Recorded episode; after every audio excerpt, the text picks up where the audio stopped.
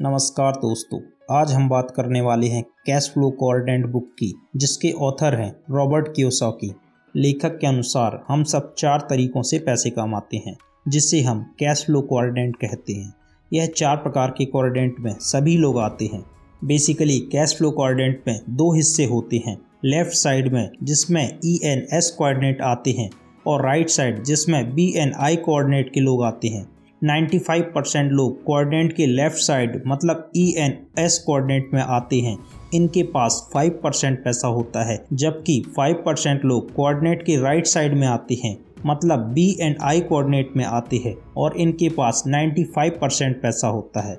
हम सभी स्कूल और कॉलेज में पैसों के लिए काम करना तो सीखते हैं, लेकिन पैसों से अपने लिए कैसे काम कराएँ, यह नहीं सिखाया जाता। मतलब नौकरी कैसे करना है? हमें यह तो पता होता है, लेकिन उससे मिलने वाली इनकम को मैनेज कैसे करना है? इस विषय में हमें जानकारी नहीं होती। और जीवन भर हम पैसों के लिए काम करते हैं और पैसों को काम में नहीं लगाते ताकि पैसा हमारे लिए काम करे। इसीलिए हम सभी को कैश फ्लो कोऑर्डिनेट समझना बहुत ही इम्पोर्टेंट है। कैश फ्लो कोऑर्डिनेट को समझने से आप अपने पर्सनल फाइनेंस आमदनी और खर्च को सही तरह से मैनेज कर पाएँगे और एसेट और लाइबिलिटीज़ के बीच का फ़र्क समझकर अपने कैश फ्लो को सही डायरेक्शन में कर पाएँगे, जिससे आप कम आमदनी में भी अच्छी वेल्थ और फाइनेंशियल फ्रीडम हासिल कर सकते हैं। Chapter one why job isn't enough हमारी सोसाइटी का फाइनेंशियल स्ट्रक्चर कुछ इस प्रकार है कि हम सभी नौकरी करना पसंद करते हैं और नौकरी करना सबसे अच्छा माना जाता है, क्योंकि यह एक सुरक्षित ऑप्शन होता है और सोसाइटी में भी उनकी रिस्पेक्ट होती है। अगर आप जॉब के अलावा कुछ और करते हैं या कोई अपना स्टार्टअप या फिर बिज़नेस करते हैं तो लोग आपको इतनी वैल्यू और रिस्पेक्ट नहीं देते जितने की जॉब करने वाले को मिलती है। लेकिन हाँ यदि आपने कुछ बड़ा कर लिया और अपने बिज़नेस में सक्सेसफुल हो गए, तब यही लोग आपकी रिस्पेक्ट करना और वैल्यू करना स्टार्ट कर देते हैं। जैसा कि हमने शुरुआत में ही समझा कैश फ्लो कोऑर्डिनेट के बारे में। E employ S self employ B business owner I investor अब आप समझ सकते हैं कि आप किस कोऑर्डिनेट में आते हैं। एक आदमी में इतनी क्षमता होती है कि वह एक से अधिक कोऑर्डिनेट में आ सकता है और वर्क कर सकता है। अगर आप एक डॉक्टर का उदाहरण लें तो डॉक्टर एक एम्प्लॉय के रूप में हॉस्पिटल में भी काम कर सकता है और सेल्फ एम्प्लॉय के रूप में वह अपना पार्ट टाइम क्लिनिक भी चला सकता है और बिजनेसमैन के तौर पर वह अपना हॉस्पिटल भी स्टार्ट कर सकता है, जिसमें वह खुद प्रेजेंट ना होकर कुछ स्टाफ रख सकता है। और साथ ही वह किसी अन्य बिज़नेस पर या रियल इस्टेट या प्रॉपर्टी जैसे ऑप्शन में निवेश कर सकता है। कोई भी कोऑर्डिनेट अच्छा या बुरा नहीं होता। इकोनॉमी को सक्सेसफुल रन करने के लिए हमें सभी कोऑर्डिनेट की आवश्यकता होती है। तभी सोशल एंड इकोनॉमिकल डेवलपमेंट संभव है। कुछ लोग ई एन एस कोऑर्डिनेट में काम करना पसंद करते हैं और उसी में रहना चाहते हैं और कुछ लोगों को बी एंड आई कोऑर्डिनेट में काम करना पसंद होता है। वे इसी कोऑर्डिनेट पर रहना चाहते हैं। सभी की फाइनेंशियल कोर वैल्यू अलग अलग होती है। कुछ लोगों को फ्रीडम पसंद है और कुछ लोगों को वेल्थ बनाना पसंद है तथा कुछ लोगों को अपनी जॉब या प्रोफेशन में काम करना पसंद है। यह आपको डिसाइड करना है कि आपके लिए कौन सा कोऑर्डिनेट बेहतर है और किस कोऑर्डिनेट पर काम करके आपको खुशी मिलती है और आप सफलता हासिल करना चाहते हैं। आप भी चाहें तो एक कोऑर्डिनेट पर रहकर भी बाकी अन्य कोऑर्डिनेट पर वर्क कर सकते हैं और पैसे कमा सकते हैं। और आप चाहे तो आप अपना कोऑर्डिनेट भी बदल सकते हैं। Chapter two different coordinate different people लेखक बताते हैं कि वह लोगों के बात करने से ही पता लगा लेते हैं कि सामने वाला व्यक्ति किस कोऑर्डिनेट से आता है। First coordinate E means employ इस कैटेगरी में वह लोग आते हैं जो जॉब करते हैं या जिनकी इनकम सोर्स किसी प्रकार की जॉब से होता है। इस कैटेगरी का व्यक्ति अमीरी से ज़्यादा जॉब सिक्योरिटी या लिखित सुरक्षा को महत्व देता है। Second coordinate S means self employ इस कैटेगरी में वह लोग आते हैं जो खुद का कोई स्मॉल बिज़नेस स्टार्टअप करते हैं या उसे खुद के दम पर चलाते हैं। वह अपने दिए हुए टाइम के अनुसार ही पैसे कमाते हैं। इस प्रकार के व्यक्ति स्वतंत्र मानसिकता के होते हैं। ये अपनी आमदनी के लिए किसी और पर निर्भर नहीं होना चाहते। वे नहीं चाहते कि उनकी कमाई को कोई और निश्चित करे। Number three, third coordinate B, means business owner. इस कैटेगरी में वह लोग आते हैं जो किसी बिज़नेस के स्वयं मालिक तो होते हैं, लेकिन काम करने के लिए एम्प्लॉय रखते हैं। इस कैटेगरी के व्यक्ति, एस कोऑर्डिनेट के व्यक्ति से जस्ट अपोजिट होते हैं। इन्हें खुद काम करने की बजाय दूसरों से काम करवाना पसंद होता है। इनका मानना है कि जब किसी काम को करने के लिए अन्य लोगों को हायर किया जा सकता है, तब वह काम खुद क्यों करें? और अन्य लोग उनसे कहीं अधिक बेहतर ढंग से कर सकते हैं और यह फ्री होकर अपना दिमाग कुछ नया सोचने में लगाते हैं। Number fourth fourth coordinate I means investor. इस कैटेगरी में वह लोग आते हैं जिनका स्वयं का कोई बिज़नेस नहीं होता, लेकिन वह किसी बिज़नेस पर पैसा लगाकर उस इन्वेस्टमेंट से पैसे कमाते हैं और यह लोग अपनी आमदनी निवेश से कमाते हैं। इनके लिए उनका पैसा काम करता है। इन्हें खुद काम करने की ज़रूरत नहीं। दुनिया के सबसे रिचेस्ट पर्सन अपनी इनकम का 70 परसेंट इन्वेस्टमेंट से ही कमाते हैं। Chapter three why people choose security over freedom ज़्यादातर लोग जॉब सिक्योरिटी को और नौकरी को महत्व देते हैं। ऐसा इसलिए है कि हमारा education system school and college हमें सिर्फ़ ई एन एस कोऑर्डिनेट में काम करने के लिए सिखाता है। इसीलिए 90 परसेंट लोग इसी कोऑर्डिनेट पर काम करते हैं, क्योंकि उन्हें सिर्फ़ यही पता होता है कि पैसे कमाने का सिर्फ़ एक यही तरीका है, इसीलिए वह इसी तरीके से पैसे कमाने को महत्व देते हैं। इनके अलावा कुछ लोग जो बिज़नेस स्टार्ट करते हैं वह सिर्फ़ इतने ही पैसे कमा पाते हैं कि सिर्फ़ उनसे डेली एक्सपेंस निकल जाए वह कभी फाइनेंशियल फ्रीडम की जर्नी को कंप्लीट नहीं कर पाते। यदि आप कोई जॉब करते हैं और जॉब के अलावा खाली समय पर आप क्या करते हैं, यही तय करेगा कि आपका फ्यूचर कैसा होगा। अगर आप सिर्फ़ एक कड़ी मेहनत करते रहेंगे तो आप सिर्फ़ लेफ़्ट कोऑर्डिनेट में आएँगे। यदि आप राइट कोऑर्डिनेट में मतलब बी एंड आई कोऑर्डिनेट में आना चाहते हैं तो आपके पास सुनहरा अवसर है। अपने खाली समय का उपयोग करें और अपने कोऑर्डिनेट को शिफ्ट करने के लिए काम करें। यदि आप वेल्थ बनाना चाहते हैं, फाइनेंशियल फ्री होना चाहते हैं तो आपको एक खुद का सिस्टम बनाना होगा या फिर एक बने बनाए सिस्टम को बाय करना होगा। जब आप इस सिस्टम पर मतलब जब आप बी कोऑर्डिनेट पर काम करते हैं, तब आपका टारगेट सिस्टम का मालिक बनने पर होता है और सिस्टम को चलाने के लिए आप एम्प्लॉय रखते हैं और आप इस प्रकार अपना कैश फ्लो कोऑर्डिनेट शिफ्ट कर सकते हैं। Chapter four the three kind of business system आज के समय में तीन तरह के बिज़नेस सिस्टम काम करते हैं।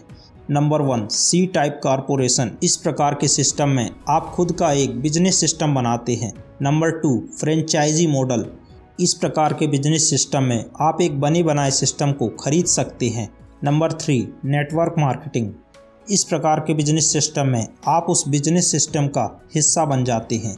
हर एक सिस्टम की कुछ कमजोरियाँ व ताकत होती है और हर एक सिस्टम में आपको रिच बनाने की और फाइनेंशियल फ्रीडम देने की ताकत है। कुछ लोग बी कोऑर्डिनेट में भी बिज़नेस सक्सेसफुल रन नहीं कर पाते, क्योंकि वह बिज़नेस को बनाने की बजाय बिज़नेस का पार्ट बन जाते हैं। बी कोऑर्डिनेट के लोगों को एक ऐसा सिस्टम बनाना चाहिए, जिनके मौजूद ना होने पर भी बिज़नेस आसानी से चलता रहे। मतलब उस बिज़नेस पर खुद इन्वॉल्व ना होकर एक सिस्टम बना दो, ताकि आप उस सिस्टम से फ्री हो सकें। आप बी कोऑर्डिनेट पर शिफ्ट हो सकते हैं इन तीन तरीकों को फॉलो करके। Number one find a mentor एक अच्छे मार्गदर्शक या लीडर की तलाश करें, जो आपको गाइड कर सके, जो ऑलरेडी अचीव कर चुका हो। नंबर टू फ्रेंचाइजी आप किसी फ्रेंचाइजी को बाय कर सकते हैं, उससे सीख सकते हैं, लेकिन आपको उस फ्रेंचाइजी में सेल्फ एम्प्लॉय की तरह नहीं, बल्कि एक एम्प्लॉय की तरह काम करने की ज़रूरत है। सिर्फ़ आपको इंस्ट्रक्शन फॉलो करना है, जो कि फ्रेंचाइजी द्वारा बनाए गए हैं। नंबर थ्री नेटवर्क मार्केटिंग इसे मल्टी लेवल मार्केटिंग एवं डायरेक्ट डिस्ट्रीब्यूटर सिस्टम भी कहा जाता है। ऑथर के अनुसार, बहुत से लोग नेटवर्क मार्केटिंग को गलत मानते हैं। पहले वे भी इस पर विश्वास नहीं करते थे, लेकिन बहुत सी लर्निंग एंड रिसर्च के बाद उन्होंने कहा कि आप इस तरीके से भी रिच बन सकते हैं। Chapter five, the five level of investor. Investing हम सभी को करना चाहिए, चाहे हम थोड़ा बहुत इन्वेस्ट क्यों ना करें। लोग सोचते हैं कि इन्वेस्टिंग करना रिस्की है, लेकिन रिस्क तो तब है जब आप इस विषय में नहीं सीखते। अगर आप इन्वेस्टिंग करते हैं तो अच्छी बात है, यदि नहीं तो आप आज से ही इन्वेस्टिंग की शुरुआत करें। अब हम इन्वेस्टर के फाइव लेवल के बारे में सीखेंगे। Number one zero financial intelligence level इस कैटेगरी के लोग पैसे तो कमाते हैं और अच्छी खासी इनकम भी जनरेट कर लेते हैं। लेकिन उस पैसे को कहाँ इन्वेस्ट करना है, कैसे ग्रो करना है, इस विषय में उन्हें कोई भी जानकारी नहीं होती, जिससे वे पैसे आते ही पैसे का बस एक यूज़ जानते हैं कि अपनी ज़रूरतों और ख्वाहिशें के लिए खर्च करो। इन लोगों का फाइनेंशियल नॉलेज शून्य होता है। Number two the saver or loser level इस कैटेगरी के लोग सोचते हैं कि सेविंग करना ही पर्याप्त है। सेविंग के लिए गोल्स बनाते हैं। वह सोचते हैं कि सिर्फ़ सेविंग करके वह अपने सपनों को पूरा कर सकते हैं। सेविंग से आप पैसे नहीं बना सकते, आप सिर्फ़ बचा सकते हैं। Number three I am too busy level इस टाइप के लोग अपने करियर में, अपनी फैमिली और वैकेशन प्लानिंग में बहुत ही ज़्यादा बिज़ी होते हैं। यह इतने ज़्यादा बिज़ी होते हैं कि यह कभी इन्वेस्टिंग के विषय में नहीं सीखते। वह अपने पैसे मैनेज करने के लिए किसी थर्ड पर्सन को अपॉइंट कर देते हैं और उसके भरोसे अपनी इन्वेस्टमेंट छोड़ देते हैं।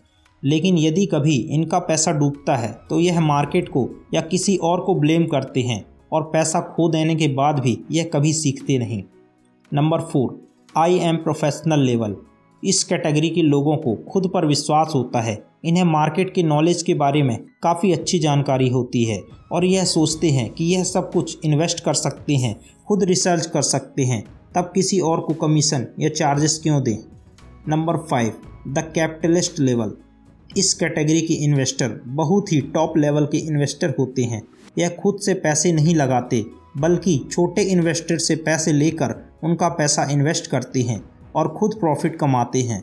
यह लेवल टू और लेवल थ्री कैटेगरी के इन्वेस्टर से पैसे लेकर उसे मार्केट में इन्वेस्ट करते हैं। इस कैटेगरी के इन्वेस्टर जैसे LIC insurance, pension plan scheme fix deposit, investment banker आते हैं। Chapter six you can not see money with your eyes आज के युग में बहुत पैसा कमाया जा रहा है, जितना कभी पहले नहीं कमाया जा सका। अगर हम आंकड़ों पर नज़र डालें तो डेली कई ट्रिलियन डॉलर का ट्रांजैक्शन होता है, और यह दिन प्रतिदिन बढ़ता ही जा रहा है। यह मनी हम आँखों से तो नहीं देख सकते, लेकिन यह नंबर एग्जिस्ट करता है, और यह उन लोगों की तलाश करता है, जो इसे कमा सके। कहने की बात यह है कि हम जितना आँखों से नहीं देख सकते, उससे कहीं ज़्यादा पैसा माइंड से देख सकते हैं और कंट्रोल कर सकते हैं। लगभग 10 में से 8 इन्वेस्टर को मार्केट से लॉस होता है। कभी प्रॉफिट करते हैं, कभी मार्केट के बराबर रहते हैं और कभी वह लॉस में रहते हैं। ऐसा इसलिए है कि वे अपने इमोशन के आधार पर मतलब आँखों देखी के अनुसार ही इन्वेस्ट करते हैं।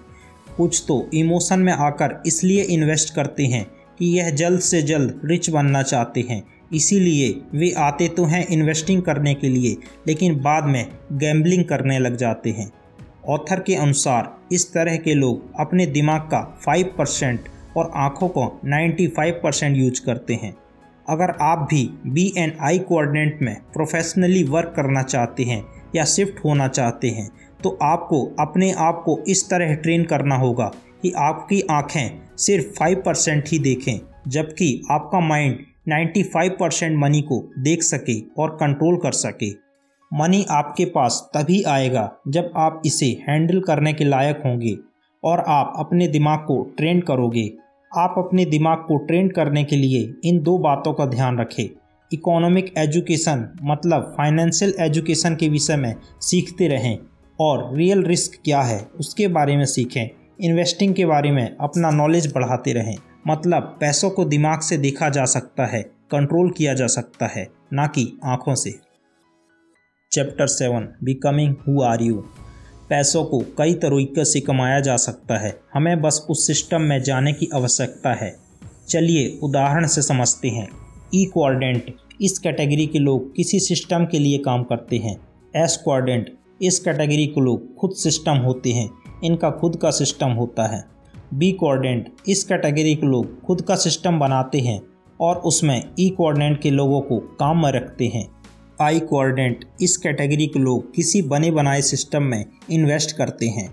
इस प्रकार हम लगातार किसी न किसी प्रकार के सिस्टम में काम करते हैं और यदि हम अपना कोऑर्डिनेट शिफ्ट करना चाहते हैं तो हम डर जाते हैं क्योंकि इससे हमारी इनकम इम्पैक्ट हो सकती है। यदि कोई पर्सन ई कोऑर्डिनेट से बी कोऑर्डिनेट में शिफ्ट होने की सोचता है तो वह डरता है कि यदि पैसा आना रुक गया तो क्योंकि पैसे से उसकी सभी बेसिक नीड जुड़ी होती है। और हम अपने सपनों के लिए काम करने की वजह डर की वजह से काम करते हैं और अपने फाइनेंशियल फ्रीडम व रिच बनने के सपने को अवॉइड कर देते हैं। हमें अपने सपनों के विषय में ज़रूर सोचना चाहिए और अपने सपने के लिए काम करना चाहिए। यकीन मानिए हम सब में वह कैपेसिटी है हर एक कोऑर्डिनेट में सक्सेस होने की। इसीलिए आप अपने आप को पहचानो, अपनी क्षमताओं का आकलन करो और आप किस कोऑर्डिनेट पर वर्क करना चाहते हो, आप काम करो। आप कैलकुलेटेड रिस्क लो। यदि आप जॉब कर रहे हैं तो जॉब करते रहिए। लेकिन साथ ही साथ, यदि आपको विश्वास है कि आप किसी और कोऑर्डिनेट में शिफ्ट हो सकते हैं तो ज़रूर प्रयास कीजिए। और जब तक एक कोऑर्डिनेट में सफल न हो तब तक दूसरे कोऑर्डिनेट को मत छोड़िए। Chapter eight how do I get rich हम सभी अमीर बनना चाहते हैं सक्सेसफुल होना चाहते हैं, लेकिन जब बात इन्वेस्टिंग की आती है तो हम घबरा जाते हैं, हम सब डर जाते हैं। डर सबको लगता है, यहाँ तक कि अमीरों को भी लगता है, लेकिन डिपेंड यह करता है कि हम उस डर को कैसे मैनेज करते हैं। लेफ़्ट कोऑर्डिनेट मतलब ई एन एस कोऑर्डिनेट के लोग सोचते हैं कि हमें रिस्क नहीं लेना चाहिए। इसी वजह से वह रिस्क नहीं लेते और सुरक्षित खेलते हैं। जबकि राइट कोऑर्डिनेट के मतलब बी एन आई कोऑर्डिनेट के लोग स्मार्ट खेलते हैं, रिस्क को मैनेज करना सीखते हैं, लेकिन रिस्क ज़रूर लेते हैं। यही मुख्य विशेषताएँ हैं कि अमीर लोग अन्य लोगों से थोड़ा अलग सोचते हैं, विशेषकर जब इन्वेस्टिंग एंड रिस्क मैनेजमेंट के विषय में हो। अलग सोचना ज़रूरी है, क्योंकि यदि आप सेम तरीके से सोचोगे, जैसा सभी सोचते हैं तो आप वही बनोगे जो सभी बनते हैं। इसीलिए आपको कुछ अलग करना है तो आपको अलग सोचना ही पड़ेगा। अगर आपको अमीर बनना है, अपनी लाइफस्टाइल को चेंज करने की ज़रूरत नहीं, बल्कि अपनी थिंकिंग पैटर्न को चेंज करने की आवश्यकता है। ज़्यादातर लोग अपने लक पर डिपेंड होते हैं। वे सोचते हैं कि हमारी किस्मत ख़राब है, हम रिच नहीं बन सकते लेकिन अगर आप मेहनत करेंगे, आप कुछ अलग सोचेंगे तो आप अपनी मंजिल तक ज़रूर पहुँचेंगे। अच्छी बात यह है कि अपने कोऑर्डिनेट को लेफ़्ट से राइट की ओर मतलब ई एन एस कोऑर्डिनेट से बी एन आई कोऑर्डिनेट की ओर शिफ्ट किया जा सकता है, सिर्फ़ अपने थॉट्स प्रोसेस को चेंज करने से। लेकिन बुरी बात यह है कि अपना थॉट प्रोसेस और थिंकिंग पैटर्न को चेंज करना इतना आसान नहीं। Chapter nine take small steps छोटे कदमों से शुरुआत कीजिए। जिस तरह हम कभी वर्कआउट या जिम की शुरुआत करते हैं, यदि हम स्टार्टिंग में ही बहुत ज़्यादा वर्कआउट और हैवी डाइटिंग करेंगे तो कुछ समय बाद थक जाएँगे और धीरे धीरे वर्कआउट करना बंद कर देंगे और पुरानी आदतें हम पर हावी हो जाएँगी। इसीलिए छोटी आदतों की शुरुआत कीजिए। छोटे छोटे कदमों से बड़े कदमों की ओर जाइए, क्योंकि इस तरह की शुरुआत लंबे समय तक टिकती है। सक्सेस का सीक्रेट यह नहीं कि हम कितने बड़े स्टेप लेते हैं, बल्कि यह है कि हम कितने स्टेप लेते हैं और उनको कितने दिनों तक कंटिन्यू रख पाते हैं। बहुत से लोग शॉर्टकट की तलाश में रहते हैं। वह गेट रिच क्विक मनी जैसी स्कीम पर विश्वास रखते हैं और अपना पैसा व टाइम लगाते हैं। लेकिन अंत में होता क्या है? वह अपना पैसा और टाइम दोनों वेस्ट करते हैं। कई सालों पहले एक सर्वे किया गया। अमीर और गरीब लोगों पर तो रिज़ल्ट कुछ इस प्रकार आया। जो लोग गरीब से अमीर बन चुके थे, उनमें यह तीन क्वालिटी मौजूद थी। नंबर वन, उनके पास एक प्लान था लॉन्ग टर्म विजन था। नंबर टू, वे लॉन्ग टर्म सक्सेस पर व सेटिस्फैक्शन पर बिलीव करते थे। नंबर थ्री, वे कंपाउंडिंग की पावर को समझते थे और उसका बेनिफिट लेते थे। और सेम एक्सपेरिमेंट उन लोगों पर किया गया, जो अमीर से गरीब बन चुके थे। और जिन लोगों ने अपनी नेटवर्थ नेक्स्ट थ्री जनरेशन में गवा दी थी। उनमें यह तीन दोस्त थे। नंबर वन, उनके पास कोई लॉन्ग टर्म विजन नहीं था। नंबर टू, वे क्विक सक्सेस यानी जल्दी अमीर होने पर विश्वास करते थे। नंबर थ्री, वे कंपाउंडिंग या लॉन्ग टर्म इन्वेस्टमेंट पर बिलीव नहीं करते थे। यदि शॉर्ट में कहें तो सक्सेस का कोई सीक्रेट नहीं।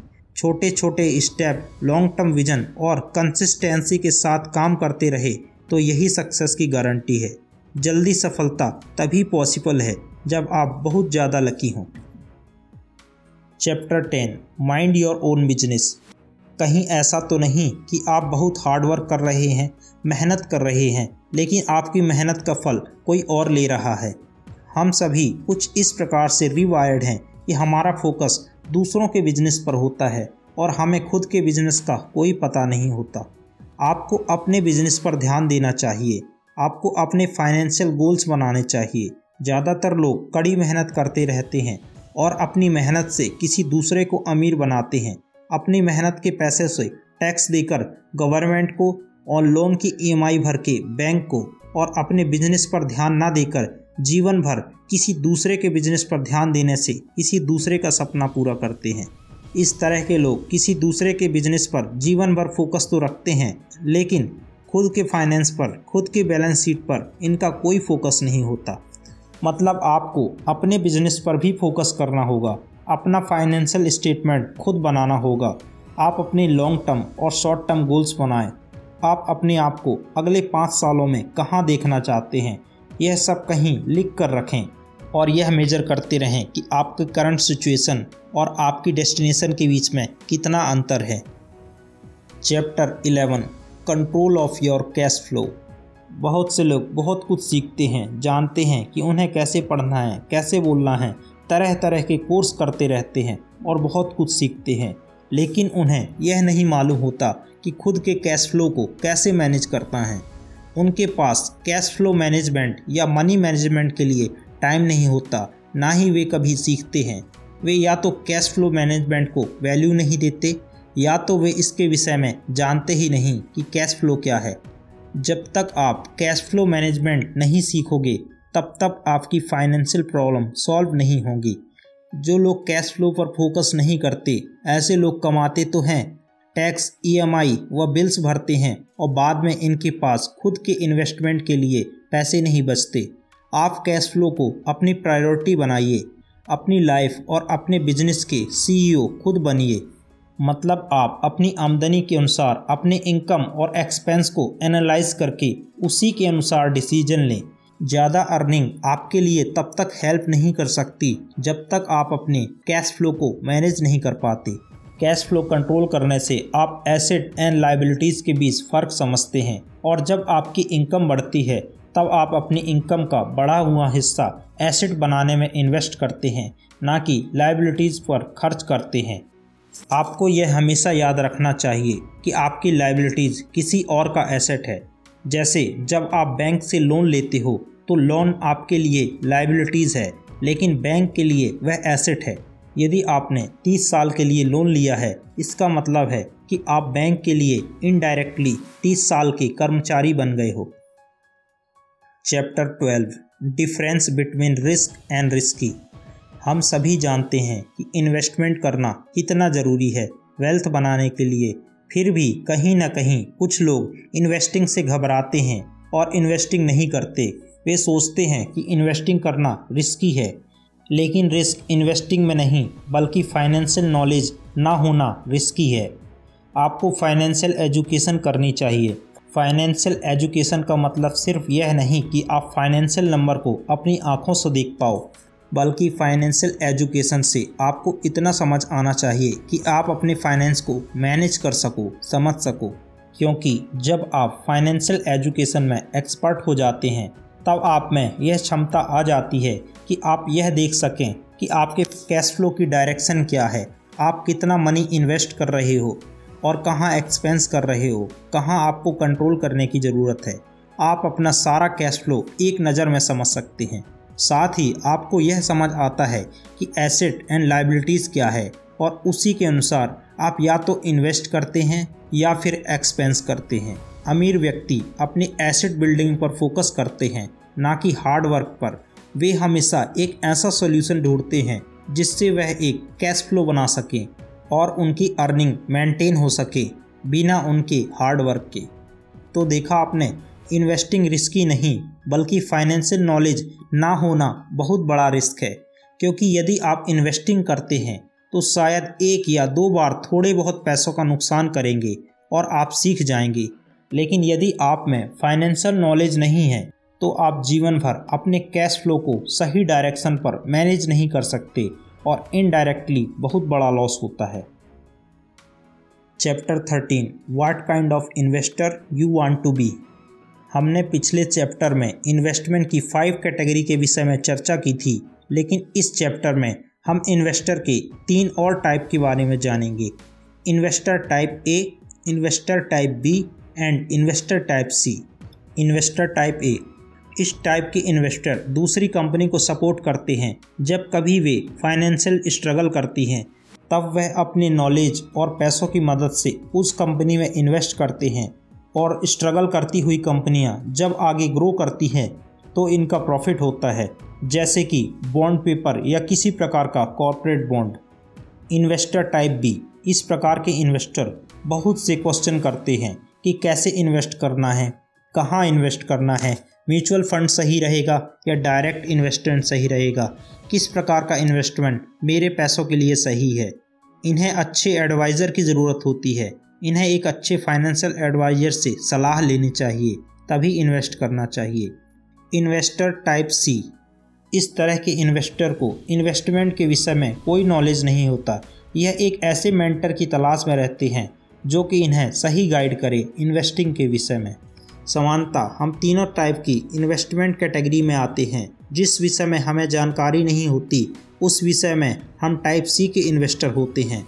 जिस विषय में थोड़ा बहुत जानकारी होती है, उस विषय में टाइप बी के इन्वेस्टर होते हैं। और यदि हमें किसी कंपनी पर या किसी बॉन्ड पर इन्वेस्टमेंट करना होता है, तब हम टाइप ए कैटेगरी के इन्वेस्टर बन जाते हैं। अब यह सिचुएशन के अकॉर्डिंग डिपेंड करता है कि आपको किस प्रकार के इन्वेस्टर के रूप में इन्वेस्ट करना है। चैप्टर 14 फाइंड मेंटर्स मेंटर्स मतलब गाइड करने वाला। जब कभी हम किसी ऐतिहासिक जगह पर विज़िट करते हैं, तब हमें एक मेंटर की तलाश होती है। मेंटर एक ऐसा पर्सन होता है, जिसे किसी सब्जेक्ट या किसी जगह के बारे में डीप नॉलेज होती है। वह हमें गाइड करता है कि क्या सही है और क्या नहीं। ठीक इसी प्रकार, हमें भी अपने फाइनेंशियल प्लानिंग में या अपने फाइनेंशियल जर्नी में एक मेंटर की तलाश करनी चाहिए, जो हमें सही डायरेक्शन दे। रॉबर्ट बताते हैं कि उन्होंने अपने दोनों डैडी, रिच डैडी मतलब उसके दोस्त के पिता, और पुअर डैडी मतलब उनके खुद के पिता, उन्होंने दोनों से सीखा। रॉबर्ट बताते हैं कि मेरे दोनों डैडी मेरी लाइफ के अच्छे मेंटर थे। पुअर डैडी से उन्होंने यह सीखा कि उन्हें क्या नहीं करना चाहिए, और रिच डैडी से उन्होंने यह सीखा कि उन्हें क्या करना चाहिए। रॉबर्ट बताते हैं कि जो कुछ भी वे आज हैं, वह रिच डैडी और पुअर डैड की वजह से हैं। रॉबर्ट के दोनों पिता आध्यात्मिक थे, लेकिन उनके विज़न एंड गोल्स तथा पैसों के विषय में सोच अलग अलग थी। पुअर डैड पैसों के विषय में और लग्जरी लाइफ के विषय में बुरा सोचते थे। उनके हिसाब से यह सही नहीं था, जबकि उनके रिच डैड यह मानते थे कि कम फाइनेंशियल नॉलेज होना और लालची होना बुरी बात है। रिच डैड का मानना था, पैसा अच्छी बात है, लेकिन पैसों के लिए ज़िंदगी भर गुलाम रहना बुरी बात है। Chapter 15 make disappointment your strength निराशा हर मनुष्य की स्वाभाविक प्रवृत्ति है। जब कभी चीज़ें हमारे अनुसार नहीं होती, तब हम निराश होते हैं। जब कभी भी हमें निराशा आए तो हमें कुछ देर आराम करके दोबारा स्टार्ट कर देना चाहिए। लेकिन कभी भी जिस काम की शुरुआत की है, उसे स्टॉप नहीं करना चाहिए। बल्कि निराशा को पॉजिटिव रूप में लेकर आगे बढ़ना चाहिए। रॉबर्ट बताते हैं, जब वह सेल्समैन की जॉब में थे, तब वह बहुत ही शाय नेचर के थे। उन्हें बहुत बार निराशा मिलती थी, लेकिन वह जानते थे कि यदि उन्हें सेल्स में एक्सपर्ट बनना है तो निराशा का सामना करना ही होगा। उन्होंने सेल्समैन की जॉब में निराशा को लाइबिलिटीज़ की जगह एसेट में बदला। बहुत बार हमारे दिमाग में कोई आइडिया होता है, जिस पर हम वर्क भी करते हैं, लेकिन कुछ समय बाद हमें उस काम से निराशा आने लगती है और हम उस काम को छोड़ देते हैं और बाद में कहते हैं कि यह आइडिया मेरे काम का नहीं। लेखक के अनुसार, वे लोग बेवकूफ़ होते हैं जो समझते हैं कि चीज़ें उनके हिसाब से होंगी, जैसा कि उन्होंने सोचा है। लेकिन रियलिटी कुछ और होती है तो तब हम निराश होते हैं। यह नॉर्मल सी बात है। आपको निराशा तो आएगी, यह आपको काम शुरू करने से पहले ही पता होना चाहिए। इसीलिए निराशा को एक्सेप्ट करना चाहिए और अपनी जर्नी में निराशा को भविष्य की नींव का पत्थर बनाकर आगे बढ़ना चाहिए। Chapter 16 know the power of faith समस्याएँ तब तक बड़ी नहीं होती जब तक हम उन्हें वैल्यू नहीं देते। यह मैटर नहीं करता कि आप स्कूल या कॉलेज में पढ़ाई में कितने कमज़ोर थे। आपकी एकेडमिक क्वालिफिकेशन क्या है? आपका फैमिली बैकग्राउंड क्या है? बल्कि यह सब इम्पोर्टेंट तब हो जाता है जब हम इन चीज़ों को इम्पोर्टेंस देने लगते हैं और यह मान लेते हैं कि यह सब कमियाँ हमारी ग्रोथ में बाधा बन रही हैं। लोग आपके बारे में क्या सोचते हैं, इससे ज़्यादा फ़र्क नहीं पड़ता, लेकिन आप अपने बारे में क्या सोचते हैं, इससे बहुत फ़र्क पड़ता है।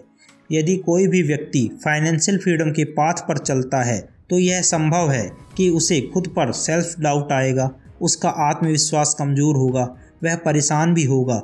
लेकिन आपको अपने आप पर विश्वास रखना होगा। अपनी क्षमता पर विश्वास करना होगा। जहाँ आप पहुँचना चाहते हैं, वहाँ आपसे पहले कोई पहुँच चुका है तो आप भी पहुँचेंगे। और वह हर व्यक्ति जो अपना कोऑर्डिनेट बदलना चाहता है, उसे अपने शब्दों के प्रति अलर्ट रहना होगा। खासकर उन शब्दों के प्रति जो आपके इंटरनल थॉट्स या सबकॉन्शियस माइंड से आते हैं। आपको अपनी लाइफ के डिसीज़न सचेत होकर लेने होंगे और कोई भी डिसीज़न इम्पल्सिव डिसीज़न नहीं लेना है। अच्छी सलाह यही है कि आप अपने फाइनेंशियल डिसीज़न के प्रति मैच्योर हो जाएँ और सीरियस हो जाएँ। क्विक समरी अब हमने इस वीडियो में जो कुछ भी सीखा है, उसको दोबारा शॉर्ट में समराइज करते हैं। नंबर वन क्यों जॉब करना सही नहीं और आपको जॉब के साथ साथ अदर कोऑर्डिनेट में काम करना चाहिए? नंबर टू इनकम के अलग अलग वर्क और उस पर काम करने वाले लोग। नंबर थ्री क्यों लोग जॉब सिक्योरिटी को ज़्यादा महत्व देते हैं और आपको भी वेल्थ बनाने पर फोकस करना चाहिए? नंबर फोर तीन प्रकार के बिज़नेस सिस्टम क्या क्या हैं? नंबर फाइव इन्वेस्टमेंट के फाइव लेवल क्या क्या हैं? नंबर सिक्स आप पैसों को आँखों से नहीं दे सकते। पैसों को माइंड से देखने का प्रयास करें। नंबर सेवन आप अपने आप को पहचानें कि आप कौन हो और कौन सा कोऑर्डिनेट आपके लिए उचित है। नंबर एट अमीर कैसे बने? नंबर नाइन छोटे कदमों से शुरुआत करें, बड़े कदमों की जगह।